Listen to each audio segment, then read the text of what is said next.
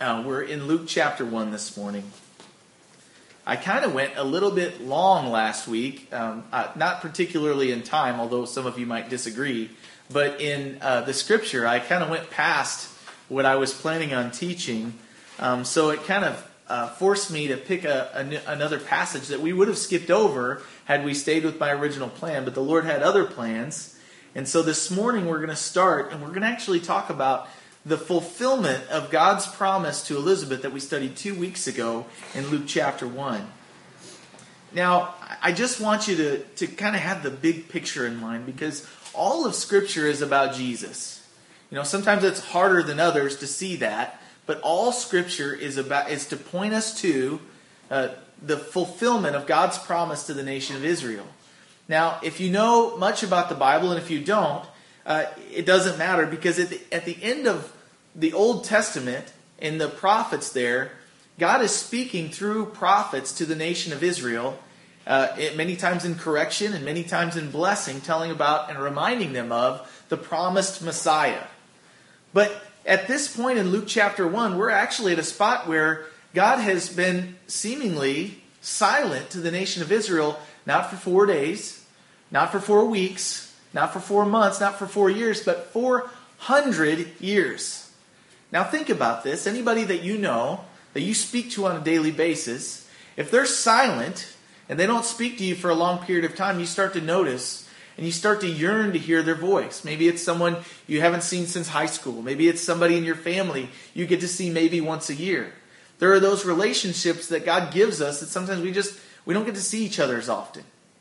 But in this case, Israel God's called out people, this nation, set apart for God's purposes, has not heard from their originator for 400 years. 400 years. That's four, five generations uh, at best, maybe even more. And so the nation of Israel is still holding on to the promise that God would provide for them a Messiah, a Christ, someone to help them with their enemies, someone to deliver them from the clutches of death, someone who will lead them as a people. But first and foremost, God wanted to deal with their sin. They had a whole priesthood set up to deal with their sin.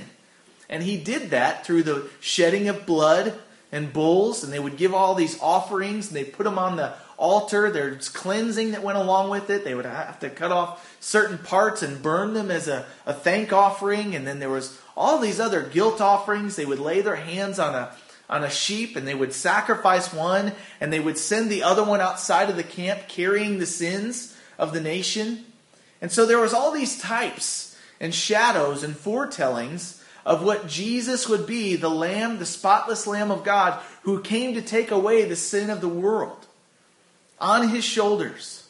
And so, before that happens, though, as we look at these message series that I've been doing about preparing for Christmas, last couple of weeks we've talked about how, first and foremost, Gabriel came to individual people. This is a, an angel for a specific purpose that came to speak to Zacharias and told him, Hey, your wife who has been barren for all these years, God's going to give you a child through her. And this child will be named John, and he will he will proclaim that, that salvation is coming, that the Messiah that's been promised, he's on his way. He's going to prepare the way in the hearts of the Israelites to receive their king. And so, this is the first time in 400 years that God has spoken to the nation. And the promise is hey, I'm going to give you a prophet. And this prophet is going to be like unlike any other prophet. He's going to be from your family. And so this prophet foretold, and then next thing you know, Gabriel, he's not only speaking to one person, but he's going to another. He says, he goes to Mary and speaks to her and says, God's going to give you a son. But this is not going to be just any other son. This is going to be the Son of God. The Holy Spirit is going to overshadow you and is going to fill you with the seed. And this son will be actually uh, the Son of God. And you're going to carry him, and you're going to name him, and, and all these things. But so that she would know, hey, this promise is going to be fulfilled, three months before that, your cousin Elizabeth is already with child. This cousin that was barren in the womb, she's going to bring forth a child. And so what happens is Mary says, Wow, how are these things going to be so? And then Gabriel tells her, you know, the Holy Spirit's going to conceive in you this son. Because she was not yet married and she had not been with a man. She was a virgin. And so from this point, Mary hears the promise. She takes hold of the promise. She believes it. But she's still going to go check. She's human like the rest of us. And so she takes off and goes 80 to 100 miles to go and see her cousin Elizabeth. And at that point, before she's able to even say anything, Elizabeth confirms to her, hey, this child that you're, you're bearing, you're carrying right now, the child in my womb, Elizabeth says, has leaped with joy just at your presence, the sound of your voice. And so, not only confirming to the world, hey, this son is the Messiah, but also confirming to Mary, who is a very real person, who is going, hey, my, my life's about to be flipped upside down. And so, in John, excuse me, Luke chapter 1, what we saw last week was Mary responds by this good news, but before that, Elizabeth says to her, Blessed, or oh, how happy is she who believed, for there will be a fulfillment of those things which were told her from the Lord. Blessed are you when you believe something that God tells you, and you take hold of that, you do everything you can to, to live and go, hey, this thing's going to take place. For us, it's very easy seeing the end and the fulfillment of the story. Well, of course, God was going to bring this son through the Virgin Mary. But for her, she's going, how am I supposed to know that this is going to take place? She doesn't get to believe by seeing. She walks by faith and not by sight. And so, as a response to this blessing from her cousin Elizabeth, she responded in song. That's why I was encouraging you this morning singing this song, these joyful noises, sometimes seem silly to us because what does it do? But we're glorifying God by us just trusting that what He said will be fulfilled. God says that because you believe in His Son, you're made righteous and you're cleansed of all of the unrighteousness in your life, then there's some faith that has to go on there because there's some days where we feel like you know what? God said I'm completely cleansed and I'm new. I'm a new creation in Christ, but I still feel like I'm the same old average Joe who has all this guilt and shame from my past. So we have to take hold of what God says by faith. So Mary's no different. She sang this song, and we looked at last week how in this song it's just completely filled with Scripture. A 13 to 17 year old young girl filled with Scripture. She was not leaning on her own understanding, but she was acknowledging God in all her ways, and God was directing her path. And so here we are this week. Mary, it says in verse 56 of Luke chapter 1, Mary remained with her about three months, and then she returned to her house. Verse 57 Now Elizabeth's full time came for her to be delivered, and she brought forth a son. This is what God had promised. This week we're looking at the fulfillment of God's promise. Not just, hey, God said, but here's what God said would happen, even though it makes no earthly sense. This woman who was not able to conceive, God in his perfect timing gave her a son and had actually told Zacharias, You will name this son John. Now, from that point, Zacharias could not speak, so he couldn't tell his wife, hey, we're going to name our kid John. They didn't get to have the whole talk and go, hey, what are we going to name him? Are we going to name him after your father or my family? Or there was none of that conversation going on. And so during this time, there was an opportunity for this couple, hopefully, to hear from the Lord. And so she says, or it says there in verse 58, when her neighbors and relatives heard how the Lord had shown great mercy to her, her compassion, they rejoiced with her so this is a fulfillment that the people around her would be blessed. They'd be excited. They would rejoice with them at the giving of this son. So verse 59 says, It was on the eighth day that they came to circumcise the child. And they would have called him by the name of his father, Zacharias. Just like in our culture, where there are certain kind of traditions built in, in their culture it was the same way. Now, their culture said if you have a son, that son gets named after the dad. So you'd have Zach 1, and you'd have Zach 2, and Zach 3. You know, it would just be a family name. Now, in our culture, we pass our last name down. You know, Simon Barjona was what uh, one of the New Testament Christians was called, and that name really meant Simon Bar was son of Jonah. So they didn't really spend a whole lot of time on last names. It was really about more about the first name passing along in the line. And so the custom was that he would be named after his father Zacharias. But notice verse 60 says his mother answered and said, "No, he shall be called John." Not I think he's going to be called, but he, his name is John. That's what he's supposed to be called. And the name John actually means God is gracious. So verse 61 continues, but they said to her, There's no one among your relatives who is called by this name. So they made signs to his father what he should excuse me, what he would what he would have him called. And he asked for a writing tablet apparently during this nine months or more, while they were conceiving, and then she had the, you know, and went through the whole pregnancy, it, there was no communication. He still didn't learn sign language. I don't even know if they had that around at the time, but he was writing on tablets to talk with people. So he asked for a writing tablet, and he wrote, saying, His name is John.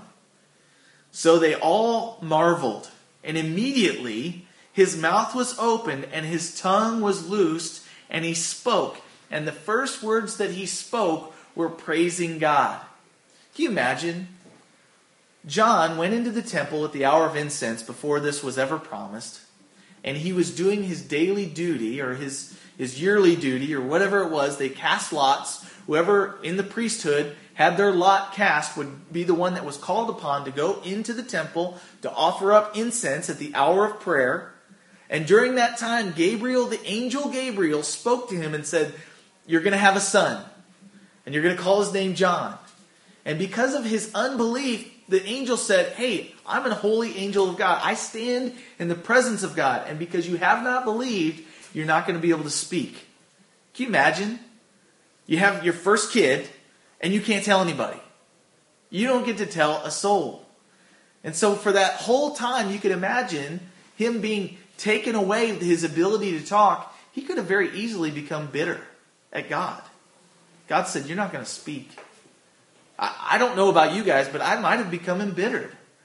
But the first thing he that comes off his, of his lips at the end of his this 9, 10, 11 month, it doesn't say how long it took him to conceive. However long this was, it's almost a year, he wasn't able to speak. And the first thing that comes off of his lips is praise the Lord.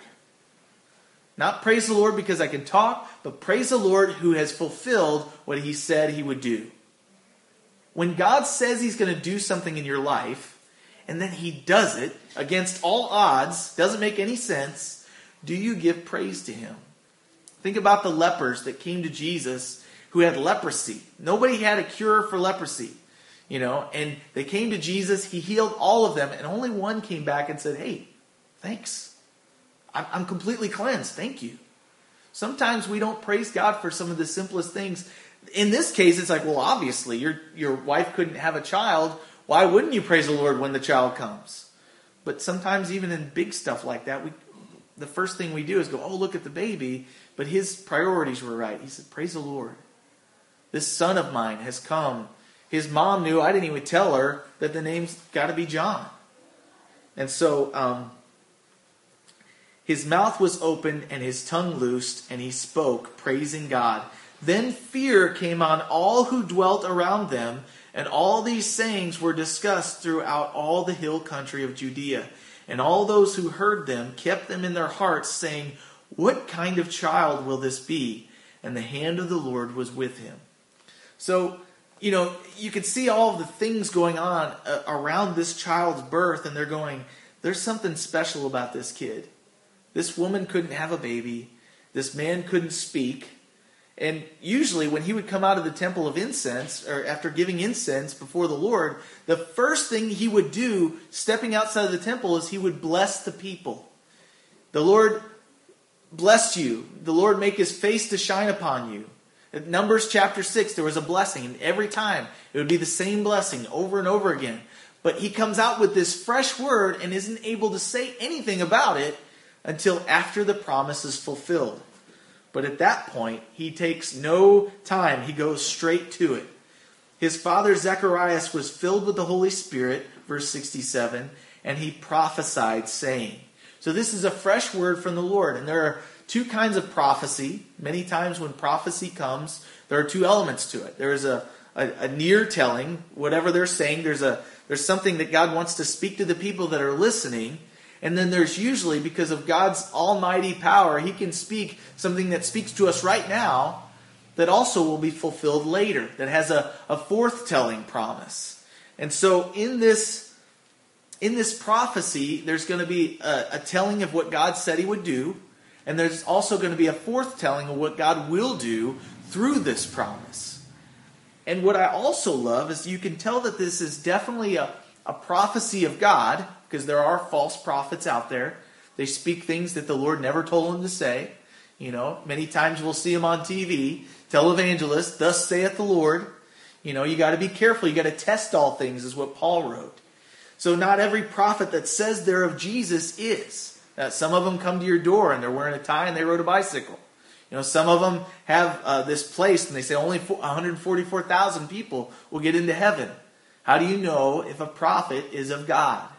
What I want to uh, observe in this passage is that we know that this is a prophet of God because he doesn't start his prophecy by talking about his son John. He starts it by pointing everyone to Jesus.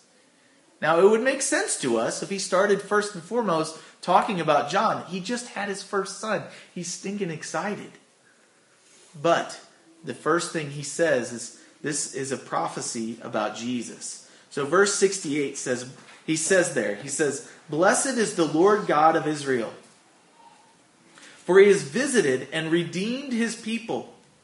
He's raised up a horn of salvation for us in the house of his servant David, as he spoke by the mouth of his holy prophets who have been since the world began, that we should be saved from our enemies and from the hand of all who hate us, to perform the mercy or the compassionate action that was promised to our fathers, and to remember his holy covenant or promise, the oath which he swore to our father Abraham, to grant us that we, being delivered from the hand of our enemies, might serve him without fear in holiness and righteousness before Him all the days of our life.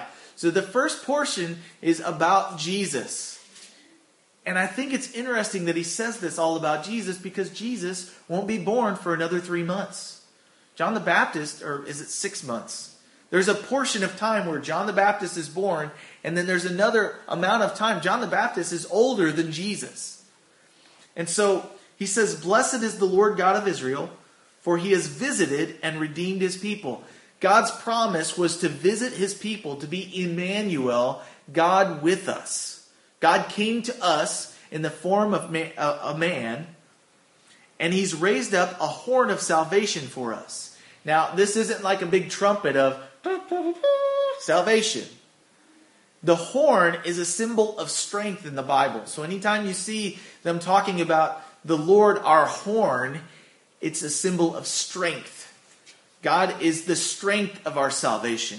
He's the one who does it. And he says, has raised up a horn of salvation for us in the house of his servant David. The promise was always that the Messiah would come through the heritage or the family tree. He would be a descendant of King David. Because the promise to King David was, your descendant will sit on the throne of David forever. Not 40 years, not 100 years, but literally forever. So this king that was promised wouldn't be an earthly king that would just live for a couple generations and then die and then pass it on to his son, but it would be a, a fulfillment of that promise where this man would literally live forever. He would not die. Kingdom without end. And so he says also, as he spoke by the mouth of his holy prophets who have been since the world began. All these prophets in the Old Testament all of them, even though their message had a very near aspect to it, all of them looked forward to and pointed the people of Israel to this Messiah Jesus. That we should be saved from our enemies, verse 71, and from the hand of all who hate us, to f- perform the mercy promised to our fathers, and to remember his holy promise, the oath which he swore to our father Abraham. So this goes not just back to Zechariah or Isaiah, this goes to the very inception, inception of the nation of Israel. Before they were ever a people, it was promised to one man. And his descendants were promised that they would be as many as the sands of the seashore, and that through his seed, him being at the time barren just like Elizabeth and Zacharias, they had no children. And God said, Abraham, to you I promise that your descendants will be a blessing, but they will not just be a blessing to your family, they'll be a blessing to ev- a blessing, a blessing to every nation of the earth. And so that, that's quite a promise. You know, it's not just going to be about you, Abraham. It's not just going to be about your kids, but every nation in the world will be blessed by your descendants. And so this promise is being fulfilled through Jesus. And you should be saved from our enemies, from the hand of all who hate us. Now, you could see very easily that when Jesus came on the scene, they would be going, okay, well, this is going to be a king. He's going to build up a bunch of armies, and we're going to conquer all our enemies. Because that's the way that kingdoms went. But what God is saying through this Jesus is not so much, I'm going to raise up an army, but He's first and foremost, as Himself, He's going to deliver His people from their sins, preparing them for an everlasting kingdom where they will be in the presence of God. And so, this promise to grant us, verse 74, that we, being delivered from the hand of our enemies, might serve him without fear in holiness and righteousness before him all the days of our life. So God's preparing a people who will be a holy priesthood to represent him to man and man to him. We have a ministry of reconciliation where which we get to pray for those who don't know the Lord, and at this point, they're still welcome to come in. They've been offered the same salvation that you and I are partakers of. And so then he turns the page in verse 76 and he starts praying. He's still praying. This is a prophecy. But then it's like he changes subjects. He's no longer talking about Jesus, but he turns to his own son, who is a fulfillment of the promise he had been given in the altar at the temple. He says, And you, child, will be called the prophet of the highest. So he's praying now. He's looking at his baby boy and he's praying over him.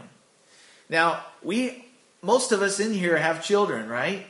And so when we first got our children, you just look at them, you're just like, wow, this came from us.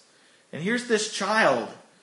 And, and they're just so cute, uh, but they poop and they eat, and you're just going, what is this all going to come around to? And some of us, we just think, man, I wonder what they're going to look like when they grow up. I wonder what they're going to do for a living. I wonder what they're going to be good at. I wonder what they're going to struggle with. Are they going to be like me? Are they going to struggle with X, Y, and Z? Or are they going to be better than me in that area of my life? And you just, there's all these thoughts that go through your mind. This is intense. This is just the beginning. You know, the, the birth of a child is just, who knows where it's going to go? And so, but John is like, unlike many of us, he already knows. God told him through an angel in the temple, this is what your son's life purpose is. How many of you guys have wondered that? Like, God, what do you have for me? What's the purpose for my life? I look at this son, John the Baptist, which uh, it doesn't mean that he was a Baptist. I mean, a lot of people are like, well, obviously he was Baptist. If you say to some people John wasn't really a Baptist, he was a baptizer. The, blasphemy! You know, he was not Assembly of God, or he was not whatever. You know, he. But John was a baptizer. They called him John the Baptist because he was baptizing people in the wilderness. You know. Sorry, a little rabbit trail there. Um, it's just funny what people have to say. You know, John was obviously a Baptist. That's what they call him.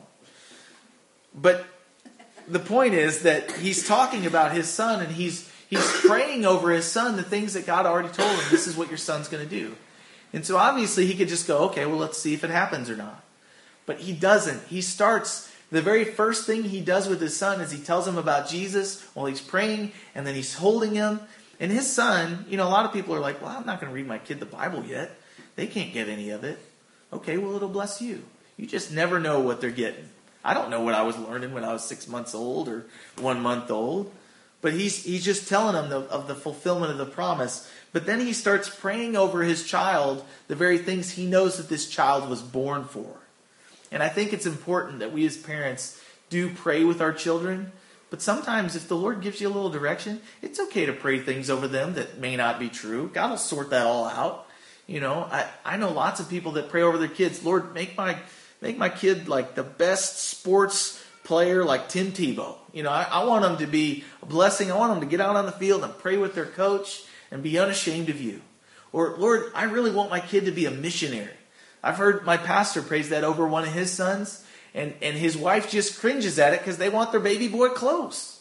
But they're just saying, Lord, whatever you want to do with my child, they're yours. They belong to you, but you allowed me to be a part of their life and their raising. You want me to raise them to be a godly young man or woman. So he, as he's praying for his child, he says, You, child, will be called the prophet of the highest, for you will go before the face of the Lord to prepare his ways, to give knowledge. This is what your purpose is, John, to, to pass out knowledge of salvation to my people by the remission of their sins. You know what remission means? It means the taking away of their sins. Jesus came to take away, to wash us Without the shedding of blood, there can be no remission or forgiveness of sin. That's why the offering of Jesus couldn't just be him coming and saying, Hey, bless you. It had to be the very death, the blood spilled out that would be the blood of the Lamb that cleanses us, 1 John 1 9, of all unrighteousness when we come to him and ask for forgiveness. But then he says, through the tender mercy or the compassion of our God, with which the dayspring from on high has visited us. Dayspring. If you think about the dayspring, what is that? The day, the, the spring of the day, the time when the day begins. It's when the sun comes up over the hills. That's the day spring. Day springs from the, the horizon. Except this isn't the sunrise, S U N. This is the sunrise, S O N. The rising of the sun. He's going to be born. He's going to live. Everyone's going to watch his character and attributes and see the very character of God in his life. And then after that, he's going to be the propitiation or the payment for our sin that takes away the wrath of God. The wrath of God was poured out upon him so you and I didn't have to experience it. God reconciling us back to him, taking what separated us from him away through the tender mercy of our God, with which the day spring from on high has visited us, to give light to those who sit in darkness and the shadow of death. What is Psalm 23? It says, it, says, uh, The Lord is my shepherd, I shall not want. He makes me lie down in green pastures. And then there's a part in there that says, Even though I walk through the shadow or the valley of the shadow of death, I shall fear no evil, for you are with me. And so at Christmas time, we celebrate that Jesus came down to be with us. But then he told his disciples at the end of his run, when he was getting ready to be crucified, he said, he said, It's okay that I go to the Father, that I have died, I've been rose from the dead, and he lives to sit at the right hand of God to intercede, to pray for us. You know, many times we want each other to pray for one another, and that's good. We should do that. But something we also need to realize is that Jesus is living in heaven and the thing he lives to do is to pray for you and I. Jesus prays for us. That, that blows me away. I, I, would think he had something, something better to do. But the most important thing he sees to do until he returns is to pray for you and I. So he went to be with the Father, but he said, I'm not going to leave you like orphans. I'm not just going to make you born again and then you hang out without parents. He says, I'm going to send the Comforter, the Holy Spirit, to live in you, to be with you to empower you, to make you able to live this life I've called you to, to reflect the character of God, just like I did. The same power that rose Jesus from the dead is the same power He's given us to live for Him, to live a life that's pleasing to Him. So He says to give light to those who sit in darkness and the shadow of death, to guide our feet into the way of peace. To guide our feet, to help us to walk in the way of peace. Uh, James says, Blessed are the peacemakers. They sow righteousness through peace. And so Jesus wants to lead us in the way of peace. And so verse 80 says, So the child grew and became strong in spirit and was in the deserts till the day of his manifestation to Israel. So he was going to go out to the desert and spend some time with the Lord preparing for this ministry that God had for him. So, just a couple of things I want to take away from this.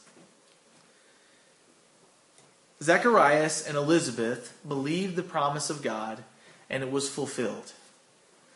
Many times, God promises He's going to do things in our life, whether it's redeeming consequences from our past, whether it's delivering us through a crummy job situation, um, whether it's providing for our families, very practical things, whether it's giving us joy and peace in the midst of crazy circumstances.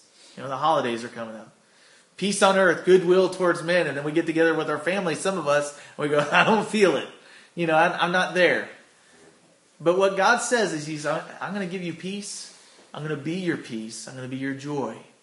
And His his fulfillment of that promise won't disappoint us because he's poured his love out in our hearts through his son Jesus.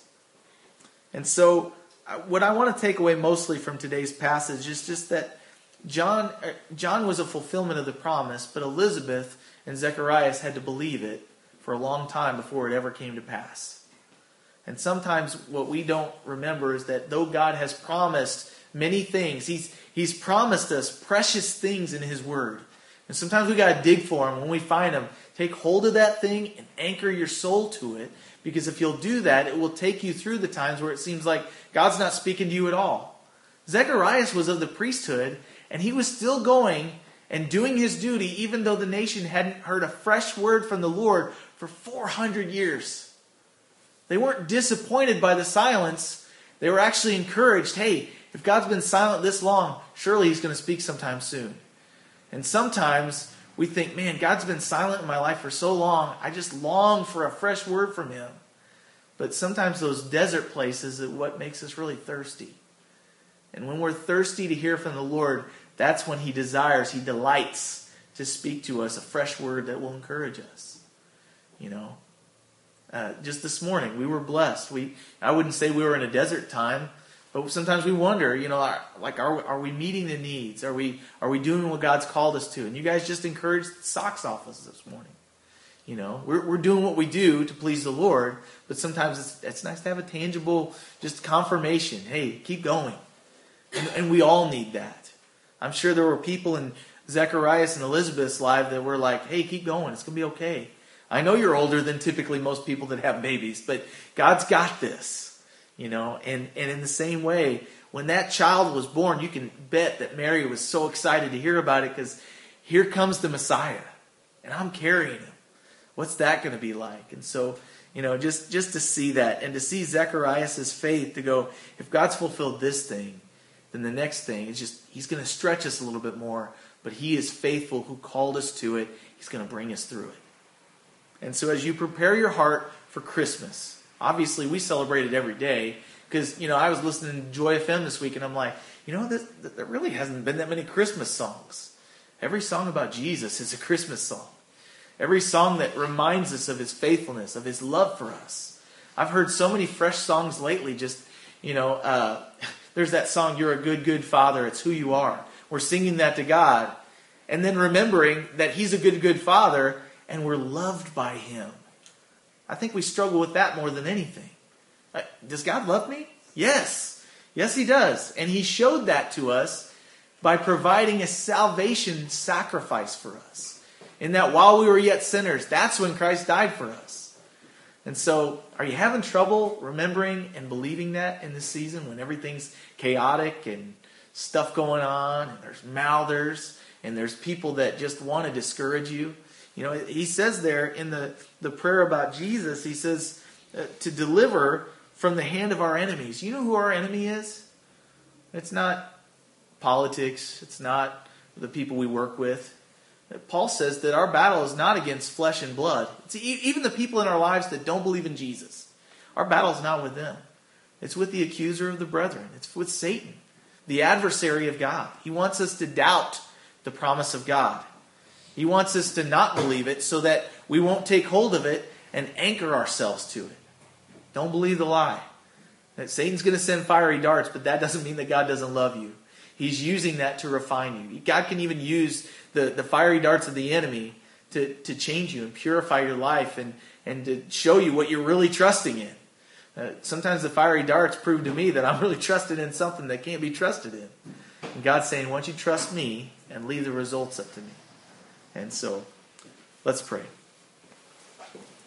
Father, I thank you so much for the story of Elizabeth and Zacharias.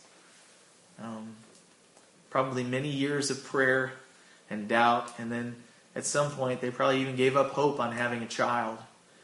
And you didn't just give them a child, you gave them a child who would be what Jesus said was the greatest prophet who ever lived.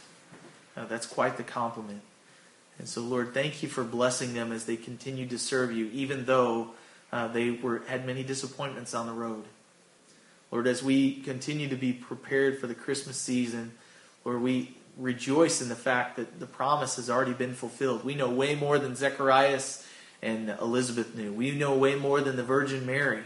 We know way more than Joseph did. We know that your promise has been fulfilled, and we're not looking for your first coming. We're looking for when the culmination of Israel will happen, when Jesus comes, uh, not in a silent way or in a humble way in a manger, but he comes riding on the clouds, shining like the sun, and there will be a great trumpet call for all who believe, whether we go to be with him uh, through death and are raised in the resurrection, or whether we go to be with him in the clouds. Lord, we look forward to the day where your fulfillment of your promise to Abraham will be fulfilled completely, and we will spend eternity rejoicing uh, that we've been washed and cleansed and made holy and righteous in the eyes of the Lord, and given a hope that goes way beyond the grave. Lord, help us to embrace that hope in this season of hope. Help us to share with those around us that uh, life is very, very hard sometimes, but we have hope that takes us beyond the trials and the brokenness and the disagreements and the politics and everything else that goes on. Lord, uh, we hope in you. So, Lord, thank you for being our God. Thank you for being our salvation. Thank you for being the one in whom we place all our trust. Help us to live that out practically. In Jesus' name, amen. Let's close with one more song.